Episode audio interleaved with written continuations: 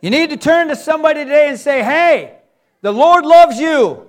Let your face know it.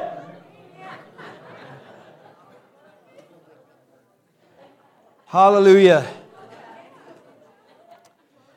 Well, listen, a couple of weeks ago I was talking about vision, and then last week I talked a little bit about evangelism, seven, seven keys or tips for evangelism, effective evangelism. And I want to kind of talk, I'm going to piggyback that a little bit some today about this evangelism thing and, and what it is and what it isn't, and some of the things I believe that the enemy has tried to lie to us about, about what evangelism is and what it isn't.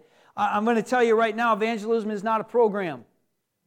Evangelism waiting, isn't waiting for the guy to come in here, fire and, fire and you know, breathing fire to get people saved.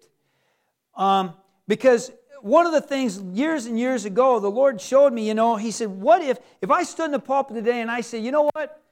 You need to go to your work and you need to be a witness at work.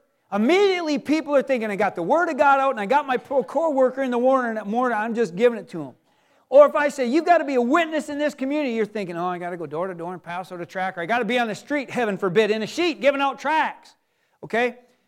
We've got the wrong image sometimes of what evangelism is. Are those things evangelism? Are they effective? Can we use them? Yes, you certainly can. The title of this whole message today is Using What God Has Given You. Well, uh, evangelism is a lifestyle. It really is. And, and I want to talk about some things today because what I want to do is I a lot of times people when you talk about evangelism and, and reaching out and reaching the lost, people get afraid and they say, I can't do that. So if they say they can't do it, guess what? They're not going to do it. Why? Well, that's not, you know, I, do you know what the number one fear is? The number one phobia is, according to studies? It's not sharks. I, I thought for sure it was sharks. It's speaking in front of people. That's number one, is speaking before people. The number one phobia. Okay? So immediately people say, I can't talk in front of anybody. But, but you know, I am a big, big, big, big believer in relationship evangelism. Okay? And, and I'm not saying that's the only way, I'm saying it's an ineffective way, but I want to show you some things today that we have to be very aware of. You know, um, everybody is different. Do you know something? When I got born again, God changed a whole bunch of things in me. Guess what He didn't change? My personality. I'm sorry, I'm stuck with that. That personality has not changed. Now, I got to tell you, when you come to Christ, He is going to take, for me, He took a pickaxe, man, and He knocked some big, He still, you know, He knocked some big edges off of me and corners off of me. You know, at least now I feel like I'm on the lathe. At least it's a little smoother when he's grinding me down. I mean, at first it was because there was big honking things flying off of me. So understand that God is going to change you when you come to Him. I don't believe He changes your personality. God knows what you are, who you are, where you are, and created you in such a way to be used for Him the way you are. I want to make sure there's a disclaimer. Don't think that you're going to stay the way you are. You know, you know, um, I'm Irish, so I've got a temper. That's just the way God made me. Okay, well, good. We'll see how that works. God's going to knock that edge right off you, and you can do it willingly or not, but it's coming off if you're going to walk with Him. It's easier just to yield to Him, and He will but personalities don't really change a whole lot. Opinions and attitudes change for sure. Heart attitudes change for sure. But here's where I want to start. I want to start way back at Genesis 127. And this is what it says because I want, I want you to get a hold of this today. Because some of you, based on maybe what you've done, maybe what your past is, what your history is, maybe some of the things you're in today, you're thinking, I'm not useful. I'm not worthy. God can't use me in any way, shape, or form. And I want to tell you that's a lie. Okay, Genesis 1:27 says this. So God created man in his own image. In the image of God, he created him, male and female, he created them. Then God blessed them, and God said to them, Be fruitful and multiply, fill the earth and subdue it. Now in Cedarville, we've got a few families that got a lot of kids. The Leaches, they got a lot of kids. Um, if you know the Russell family, they got a lot of kids. Um, Stephen's family, they got a lot of kids. So I told them down there, according to the scripture, some of you are falling short. Get busy. Got to grow this church. You're doing your part. You know? And of course, immediately the women were picking up rocks and wanting to throw them. But now here's what I want to see in verse 31. Where am I at? Right there. It says, Then God saw everything that he had made, and indeed it was very good. Now, some of us need to go stand in front of the mirror in the morning and say, I am very good. God said so. Some of us need that because we get to a place where we feel so beaten down. You know what? God, did, did, He made you. That makes you very good. That makes you worthy. That makes you something because God created you. Some of you got to get a hold of that. Some of you really need that. You know what? I'm okay. I'm pretty good. God, God said so. Because he saw what he made and he said, Indeed, it was very good. Now, we know the fall of man caused all kinds of problems. Adam and Eve, and, and I know Uh, many of us want, we get to heaven, we want to have a little chat with them. But when you get there, you probably won't care. In Genesis 2 7, then it says, God breathed life into us. He handcrafted us, breathed life into us. That makes us worthwhile. Now, you are so special. How many of you have ever gotten like a bird's feather? You've seen a bird's feather, and it's got that hollow, I'm not sure what they call it. You know, main part of the, it's not a bone, it's whatever it is. Anybody know? Oh, that's the word I'm looking for.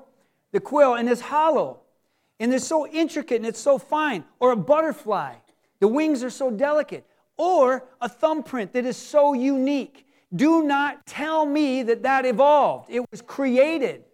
God created you unique, individually. All right? So you have worth because Christ said so. And in Him you have worth. So some of you need to understand that. And I'm not talking about, I'm talking about some of you are just so beat down, you don't even you have worth for anything let alone anything in the kingdom. And that's not the truth. So, the title of this message is Using What God's Given You. And I'm, I'm going to get to that in a minute. In verse Matthew 13, chapter 13, verse 45, it says, Again, the kingdom of heaven is like a merchant seeking beautiful pearls, who, when he had found one pearl of great price, went and sold all that he had and bought it. And, and I want to I want to put a, my kind of insight on this. I'm not trying to tweak or pull this out of context. But what do you have? What does any of us have that we can purchase salvation with? Nothing. We can't, right? But Christ paid everything for you, Pearl. You're a pearl of great price. He gave his life for you. I'd say that makes you worth something. See, now understand that God calls us as we are, and God cleans us up, He works us over, He does some things to change our character, our integrity, or all these things. But I want you to think about and I'm going to get into this probably next week if I don't get through this all today, but I'm going to talk about the disciples. The men that wrote a lot of the Bible were not the most savory of characters when they came to Christ, and even some hiccups after Christ. Fishermen, Peter, Andrew, James, and John. Tax collector, they were hated. Why? Because they were crooks. They stole. I mean, I've never had an IRS, IRS agent sit in the church. I don't know how I'd feel about that. I'm joking. That's exactly right. There was even a doubter. I don't believe it. Thomas. And then there was the guy that had the great attitude. This Jesus guy, Nathaniel. Can anything good come out of Galilee? Can't be. Can't be. Simon and Simon. Sounds like lawyers. They even had a traitor, Jesus, you know, the reliable one. One that took care of the money. Yeah, Judas. The one that took care of the money. What, who, what did they say? Who? Forgive me, Lord. Jesus is reliable. Judas was a traitor. Whew. Now, using what God has given you, I want to start, go to 1 Samuel, and I'm talking about how can we be effective witness. Now, one thing that's very important understand that it is the Word of God sown that's going to bring the conviction, that's going to bring the salvation, is the Word of God.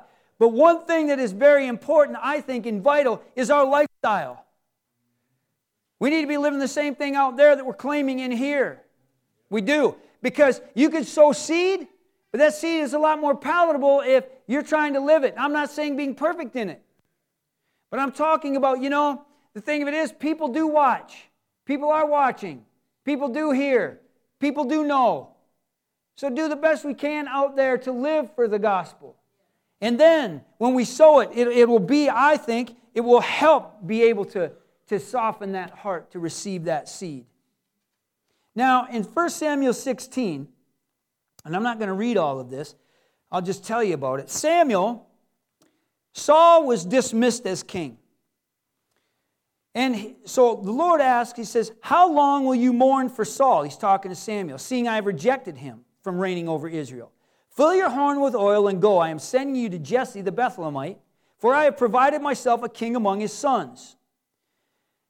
And so the Lord gives Samuel some instruction. He says, Go. And he said, I want you to take a heifer with you and tell them, I have come to sacrifice to the Lord. Then invite Jesse to the sacrifice, and I will show you what you shall do and who shall anoint for me the one I name to you. So Samuel did what the Lord said, and he brought all the elders of the town trembled at his coming and said, Do you come peaceably? And he said, Peaceably I have come to sacrifice to the Lord. And in verse 6, so it was, when they came, he looked at Eliab and said, Surely the Lord's anointing is upon him. So Jesse brought all of his sons out. And Eliab was strong in stature and handsome. And the prophet said, Surely, surely this is the one, because Look how good he looks. Look how handsome he is. All right? But this is the part that gives me hope. It says, But the Lord said to Samuel, Don't look at his appearance or his physical, because I refused him. For the Lord does not see as a man sees. For a man looks at the outward appearance, but the Lord looks at the heart. Uh, so many times we look at what's going on in the out. And I'm going to tell you what, you can come in and you can look right, act right, talk right, dress right, do all the right things. However, the Lord's looking at your heart. And if your heart stinks and isn't for God, then you're in trouble anyway. Doesn't matter how clean you look on the outside. There was a man that I knew when I was growing up. In Cedarville, we had a dump. It was a landfill dump at that time. Don't have it anymore. And this man wasn't an educated man and always had an old stained, nasty old t shirt on. And in jeans and, and um, very personable guy, Christian man. He'd greet you at the dump, and you know, but nobody really took him seriously. Probably the most spiritual man that I've ever known. One of the miraculous things in his life, he could not read, but he could read the Bible. And that's out of his own mouth. Not, I knew him personally. Well, this is the type of man he was. This man that had no desire for position, wasn't nothing. I mean, he would come to church, love God with all his heart, do his thing, but people would look at him and say, well, he's just this, he's just that. I remember one night, one evening, about seven, he said, seven or eight o'clock in the evening, the Lord told him, fill up my truck full of wood. Fill it up full of wood. He said, I want you to drive to Marquette from Cedarville. Okay, I'm driving to Marquette. Where am I going, God? To Marquette. Now, this isn't an educated man and, and none of that. Didn't know where he was going other than I'm going to Marquette. He says, Where in Marquette do you want me to go? He says, You keep driving, turn left, turn right. He said, Where, Lord, where, Lord? Well, he had he got there and it was early in the morning. Now it was like one, two in the morning. And he saw this house with a, a porch light on. The Lord said, That house. He said, Well, all right. He pulls in the driveway, unloads all the wood, then goes knocks on the door. Nobody comes to the door. He keeps knocking on the door. Finally, the drunken man comes to the door him and his wife have been fighting and drinking all night long. He leads them to the Lord, gets them delivered, gets them sober, and then he's done. Comes home. God used him right where he was at. Will you allow God to use you? Using what God has given you right where you are at? You don't need to be in, the, in church. You don't have to have a pulpit. I mean, last week, Philip got sent to the desert where there was nothing, and God made a mighty move. That instance right there changed an entire nation of Ethiopia that is still today a Christian nation, and it goes all the way back to that story. And they will tell you today it's because of that. They still honor that today. All right? So, he delivered this wood. So then, David, I rejected all these. Do you have any other sons? Yeah, I've got this David, and this is a key to this. I've got this David that is out in the field tending his father's sheep. He's working out there in the field, doing his thing. Now, you're going to see later on, God was using that time to train him for what he was getting ready to do with him. So, he brings him, says, This is the guy, anoints him as the, as the new king. So, there's so moving on, 1 Samuel 17 33. You got the army of God and the Philistines on two different mountains, and, and Goliath saying, Hey, send somebody over here to fight me. And the armies of God are like, No, I'm afraid because this guy's a giant. So David is going to go up to the battle lines because he's going to take some stuff to his brothers. And he's like, Hey, who is this uncircumcised Philistine that defiles the armies of God? And this is what the Saul's reply at that time was You are not able to go against him because he said, I will fight this, this giant. So here's what he said You're not able to go against this Philistine and fight with him, for you're a youth, and he a man of war from his youth. You can't do that. You need more than what God's given you to do that. You're not an evangelist. You're not gifted. You're just a mechanic. You're just a housewife. You're just a carpenter. God can use you wherever you are at if you will give Him yourself to Him to be used in whatever situation you are in. Too many times we pass by opportunities because we, we've got to, we, we look to something else. And, and I'm going to get to that right now. So here's what Saul did. Okay, I mean, Saul's relieved. He's like, I didn't want to have to fight him. David will go fight him. So I'm going to give you my armor. Okay? So Saul clothed David with his armor. He put a bronze helmet on his head, clothed him with a coat of mail, fastened his sword to his armor, and David tried to walk, for he had not tested them. Or that word means tested, he hasn't trained in them. He didn't know how to use them, if you will. And David said to Saul, I can't walk these, for I have not tested them. So David took them off. Too many times we try to walk in someone else's anointing. And I'm going to give you this is a great example. Most of you know Mark Barclay. In the 90s, Mark Barclay got hammered over and over and over and over and over because people were trying to take and walk in the authority he had, the anointing he had, the giftings that he had, and try to make it their own. And you cannot do that.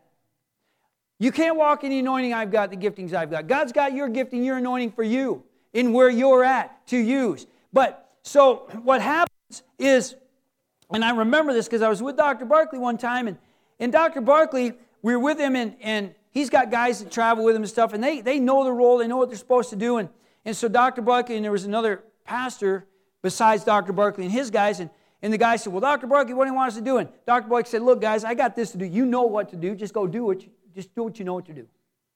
So we went to dinner later that night, and this guy, this other pastor, had an armor bearer guy with him that was helping him out and he had forgotten were at the dinner table, and this guy went crazy. He scalded this man. And I mean, we sent him to the car. You're not even worthy. Go to the car because he he'd forgotten some or something. Now I've never seen Dr. Barclay get mad, but man, you could. I mean, he would. Uh, he just about lost his mind with this man, and he said, "Who do you think you are?" to talk to this man like that. He said, You go out there, you make it right, you bring him back in here. And, and, and got that. Now, why do I say that?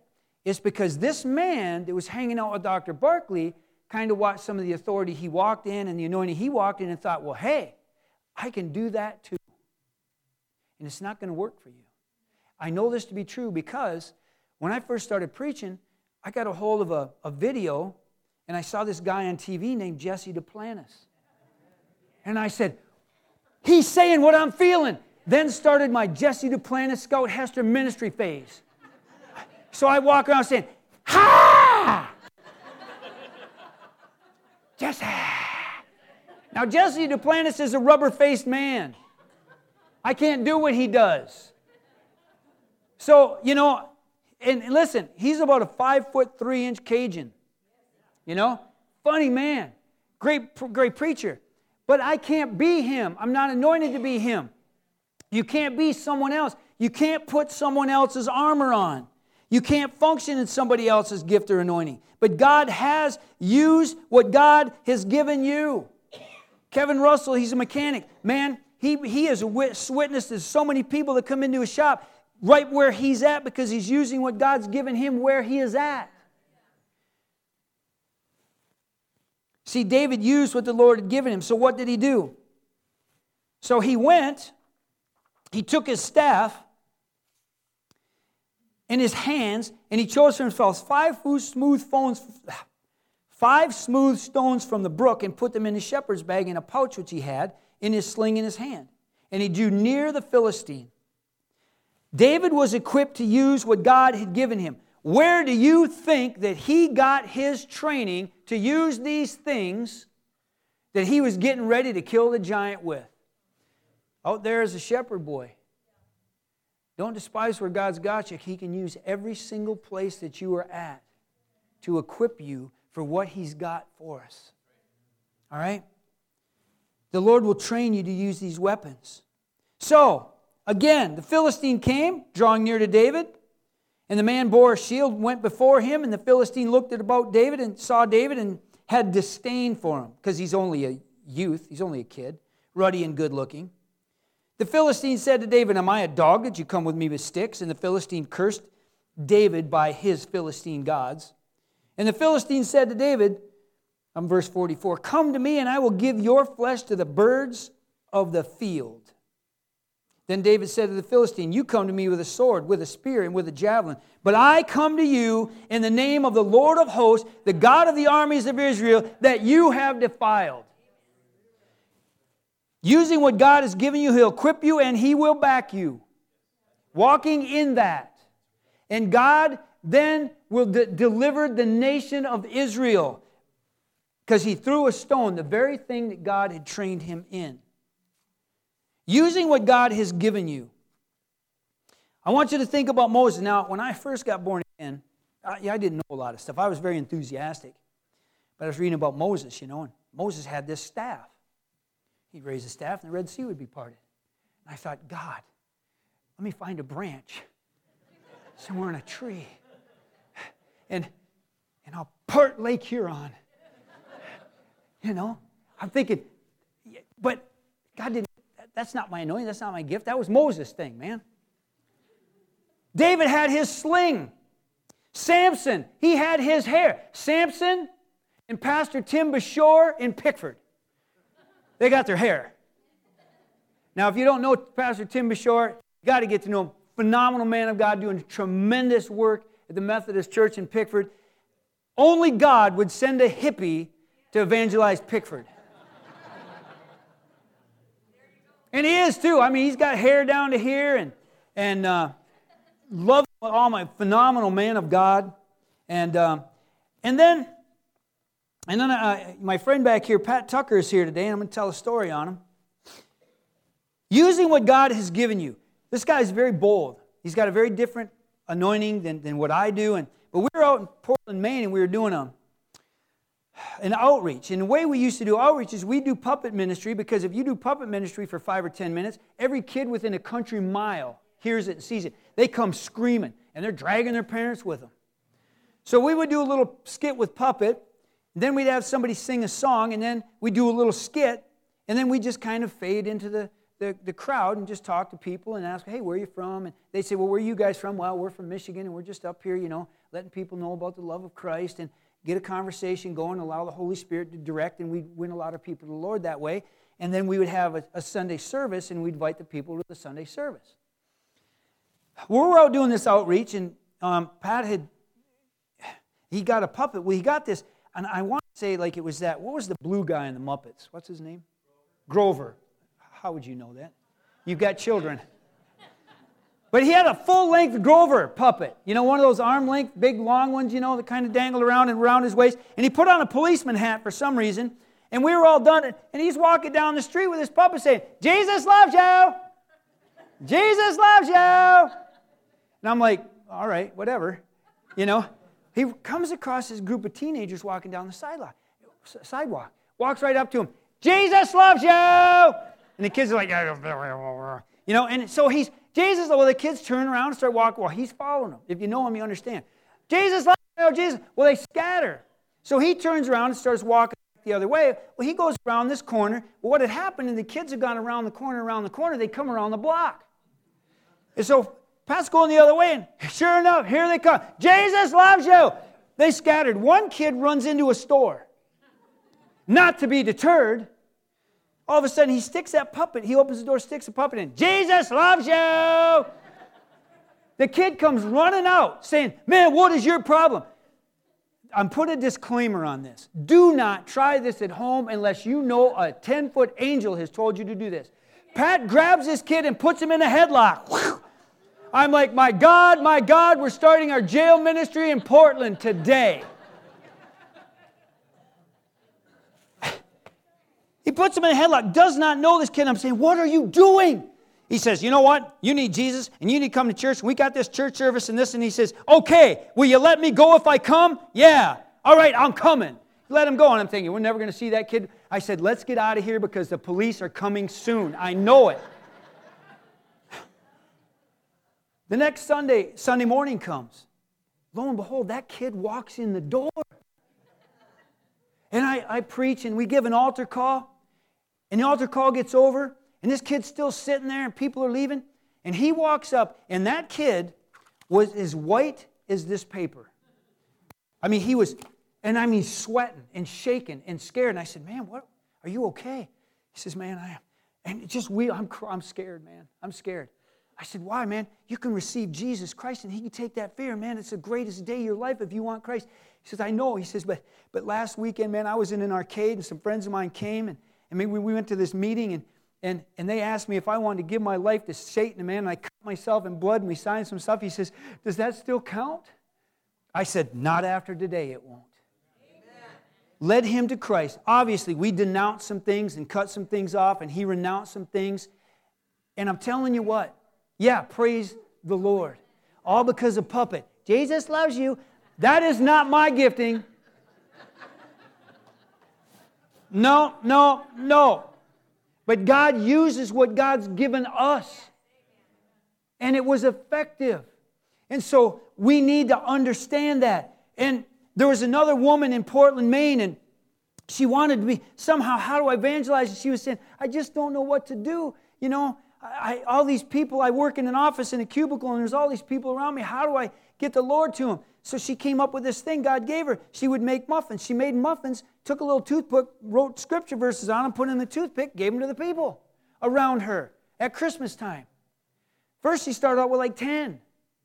Next year, it was 20, 25. Pretty soon, she was taking a day off before because she had so many to make hundreds.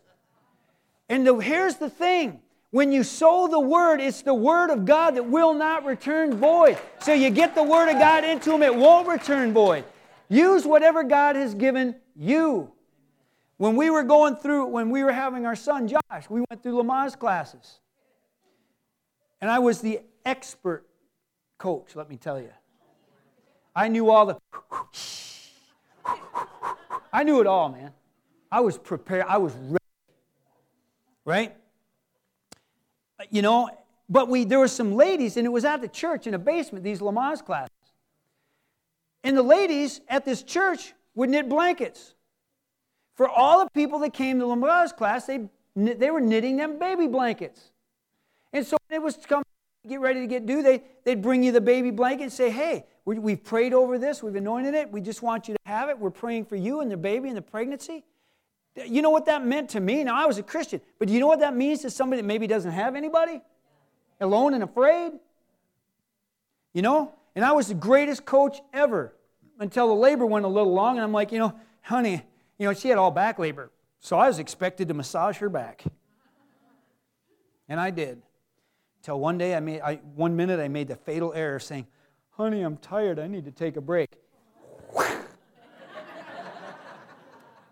You're tired. Her voice changed and everything. it is you that did this to me. You will stay right here to the end. And there'll be no sports on the TV.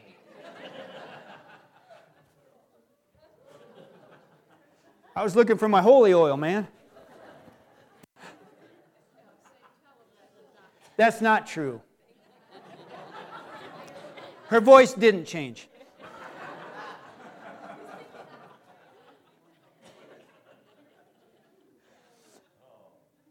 But see, each one of those people used what God had given them, didn't try to be someone else. You can't be someone else. Use what God has given you to evangelize. I've watched Jamie over and over and over use his music to evangelize people. Wherever you're at, wherever you're working, you don't have to have some something to be able to do this. Just share the love of Christ with someone however you can. And I want you not to be discouraged. People are in one of four stages in their lives, and this applies for everyone. They're either in a plowing stage, a planting stage, a watering stage, or a harvest stage. Never, because I hear people all the time, well, man, I shared the gospel with them and they didn't receive it. They rejected. They didn't want to hear anything about it. You were plowing. And if you don't plow, guess what? Seed can't get planted. You may never see the fruit or the harvest of it. But I plowed. Somebody else planted, somebody else watered, somebody else harvested, but it's all the same reward. It doesn't matter. Can you use what God has given you? And a big key to that is living for Christ out there every day.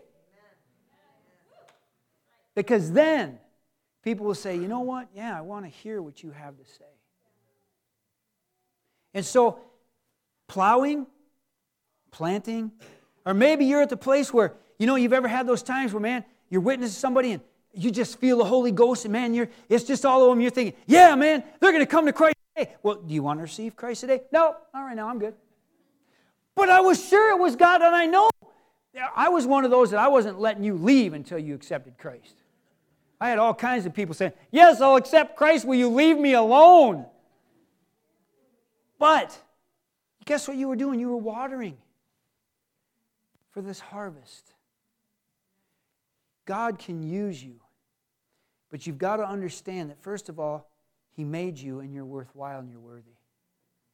And He will use you right where you're at, whatever, wherever you're at. Be an influence wherever God has you right now. Where you work. You know, one of the, one of the reasons people ask me, well, you know, you're, you know, I've stepped out in full time ministry. Well, how come you still coaching? How come you?